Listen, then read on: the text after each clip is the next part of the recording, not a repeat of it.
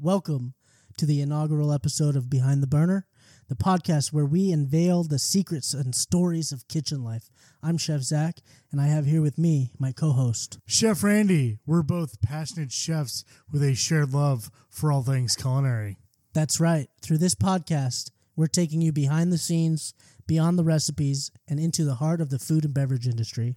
Get ready to discover the untold stories, learning cutting edge techniques, and hear firsthand experiences from industry experts, celebrated chefs, and those working tirelessly behind the burner. Whether you're a professional chef, aspiring culinary artist, or simply a food enthusiast, this podcast is for you. So join us on this exciting journey as we unveil the magic and mysteries that happen behind the burner. Now let's dive in to why we started this podcast. So I want to talk about my inspiration for this podcast. I really like podcasts. I think it's a great medium medium for communication for topics such as kitchen life and behind the scenes of things and just interviewing people and just talking about life and your experiences in the kitchen, experiences at in finances and real estate,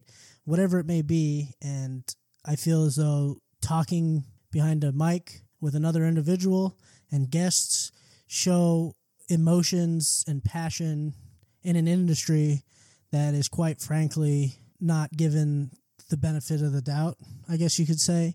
It's a bust ass, hardworking, skill driven industry. And I think a lot of people take it for granted, especially guests. What do you think? I really just want to point out like we're all not great at taking care of ourselves. We're not all great at having that lifestyle that can make us better. We all just stick to our vices. Uh, a lot of it is the drinking, the drugs, the smoking, and all that, just so we can get through the day. The energy Um, drinks. yeah, the energy drinks, all that. Um, I just wanted to point out that there are some healthy habits we can do to be better for ourselves and be better as a whole to push ourselves and each other together into this whole industry and just make a whole healthier environment so that we can just survive. That's ultimately what it is survival and just being fit at it. Yeah. Thinking about creating a better overall environment in the industry, maybe bring light to it and see if other people can speak about it, right? Because 12 hours a day, you know, at minimum sometimes on your feet, working hard, moving your arms, slicing things, moving things, lifting heavy boxes. I mean, cases of meat that we get in 70, 80 pounds. They're not 50 pounds, they're not 25 pounds.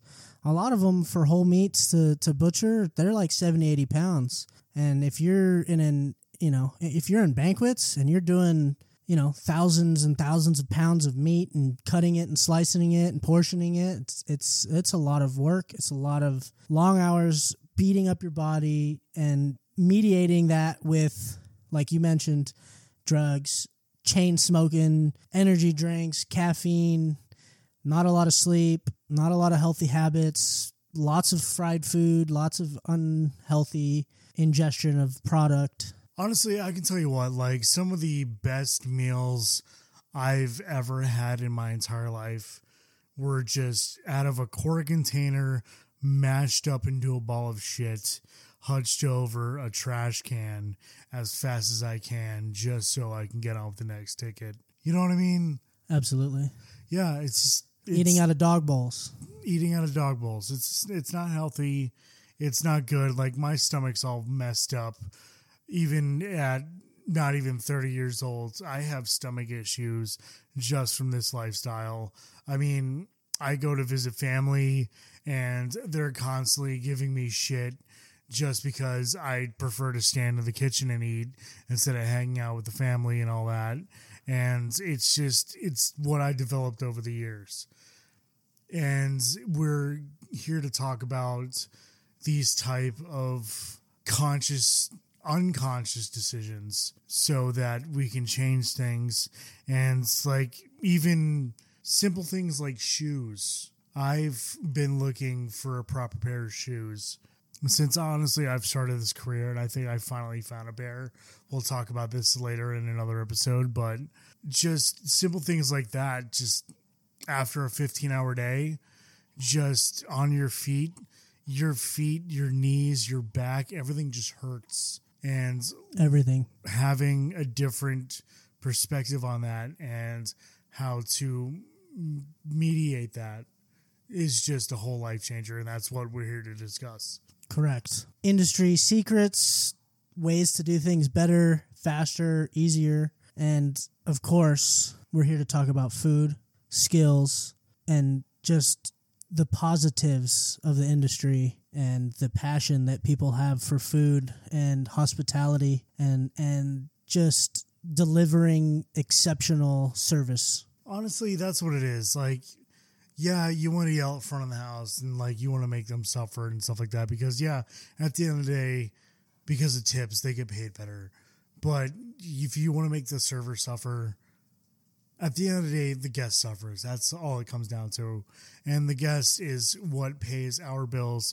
It what what gives us a livelihood, and it's just if you make the guest suffer, then ultimately you suffer because it's just a lack of business at that point. Correct. So, what this whole thing is about is just we're a couple of dudes in the trenches at this current point. We're not retired, we're not executive chefs. We're just a couple of sous chefs in the industry, former line guys, former line level dudes that just want to reach out and help point you guys in the right direction. That's all it is. You know, maybe we can help you guys figure out a good process into getting into the industry, making the right moves, making sure that you're standing up for yourself when the chef asks you to pull a double and you should probably go home and get a good night's sleep, then, you know, help out in the kitchen or, you know, make sure you're not buying the shittiest shoes that you can find off the market to get into the kitchen because you're going to pay for it later down the road your by your back, your knees, and your feet. Just you know, getting the right tools. Just you know, having a better understanding in the kitchen from both of us being in the industry, still in the industry, and working long, hard hours. And as we speak about this through our podcast, it's also going to help us to motivate ourselves and to mitigate our struggles and tribulations in the industry with managing work life balance. And on top of that, I mean, like work life balance is a huge thing, but like while you're on the clock, enjoy yourself, have fun. Like that's what we're all here for. I mean, I'm passionate about it. I've been doing this for 15 years. I mean, I started cooking when I was 14. Um, I tried to make every dinner service just fun and engaging just because we're there for 10 12 14 hours. Doesn't mean we can't just fuck off a little bit. We can have a little fun.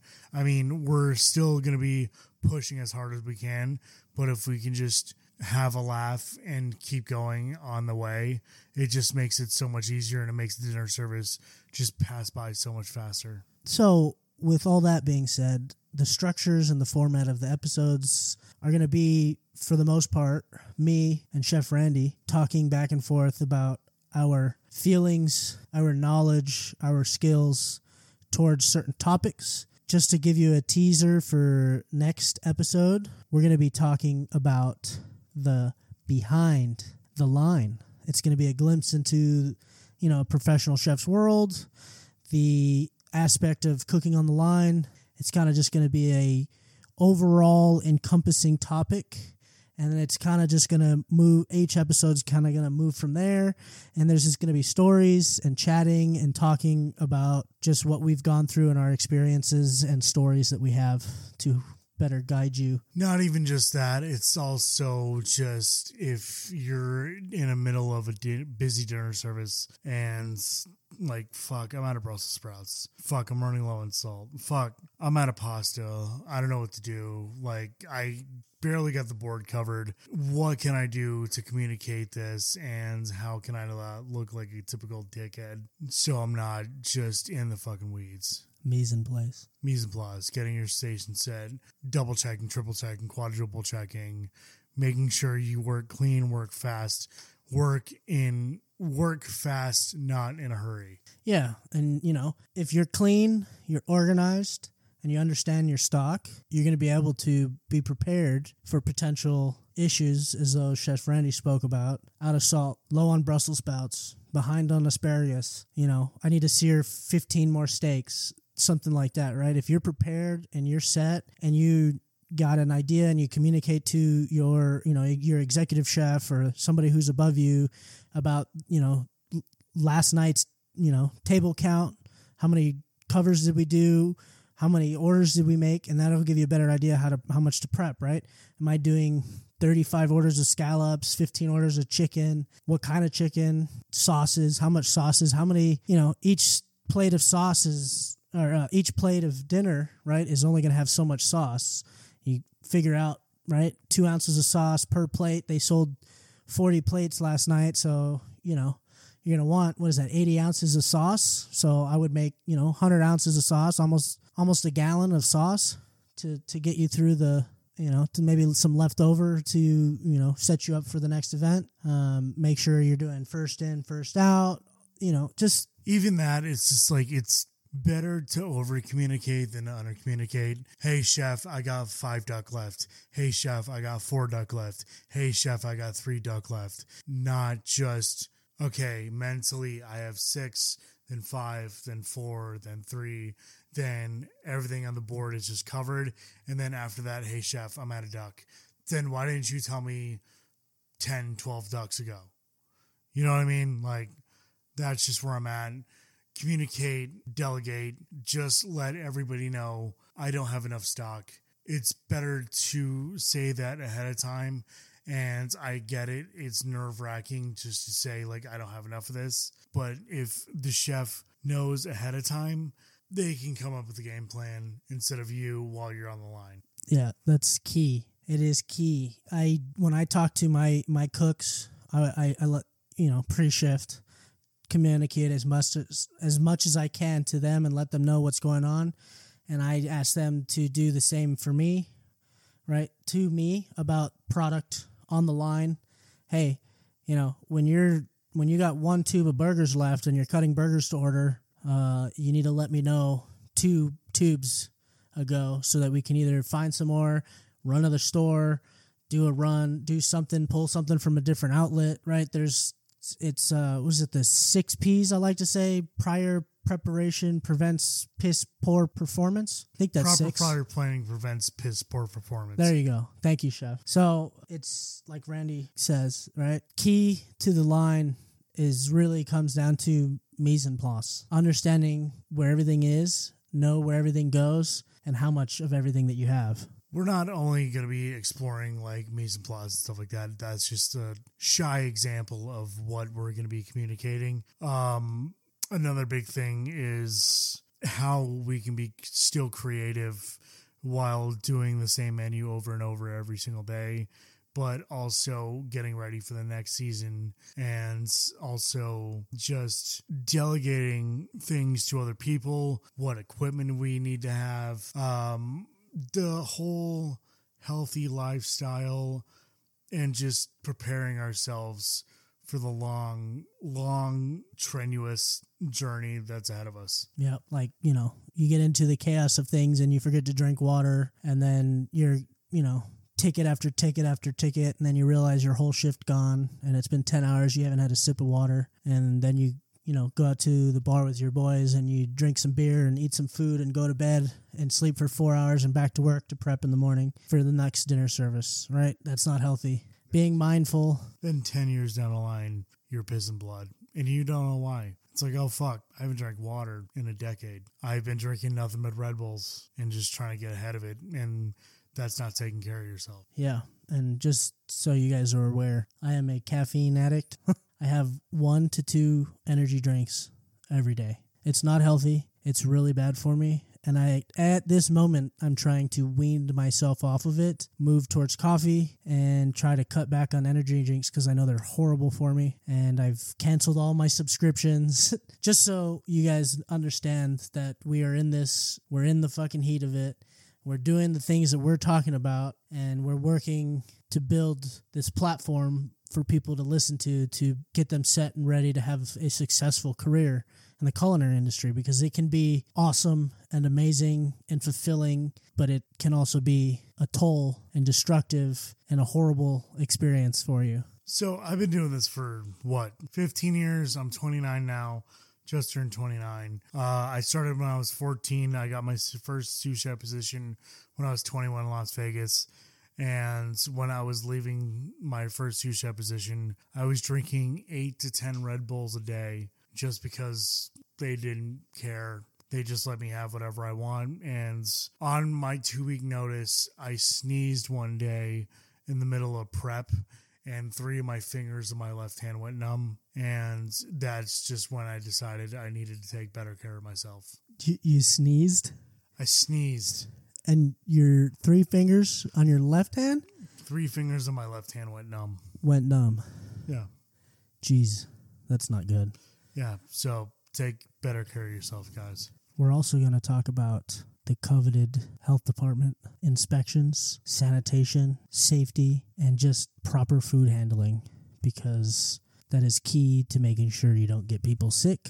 And it's a huge part of our industry. And both me and Chef Randy here know the in and outs of food safety in one of the hardest health departments in the nation, uh, which could, you know, maybe be argued that it, it is the hardest due to the type. Honestly, with health department and everything like that, if you treat them like they're the cops, they're gonna act like they're the cops. Honestly, don't give them a reason. Keep your shit organized, keep everything together, and the less that they have to look at, the less they're gonna move around and have to look at. Yep. So just keep yourself organized. And uh, we'll definitely get into details of and topics because you know a lot of it could be several podcast episodes on the health department and uh, the way things go and also you know within the industry there's also you know risk and danger to a lot of potential people right? If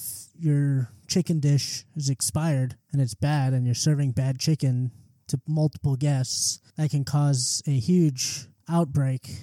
And uh, there have been a few restaurants i think uh, actually in this city that have caused some horrible horrible food outbreaks and uh, you cannot come back from that you know? If you're a restaurant and you serve bad food and you get two to six to ten people sick it's going to be news. It's not going to be something you can just sweep under the rug. So it's key. And we will definitely go into more depths on these topics and such in further episodes. So i hope that this first episode has been captivating and pulls you in. And I would like for you to subscribe and maybe turn on the notification bell to get a notification when we post our next episode. We have a lot of ideas and episodes put together that we're going to be posting throughout the next few months. And I hope that these episodes bring some excitement, some new information for you to take back to your kitchens, restaurants, and maybe friends and family.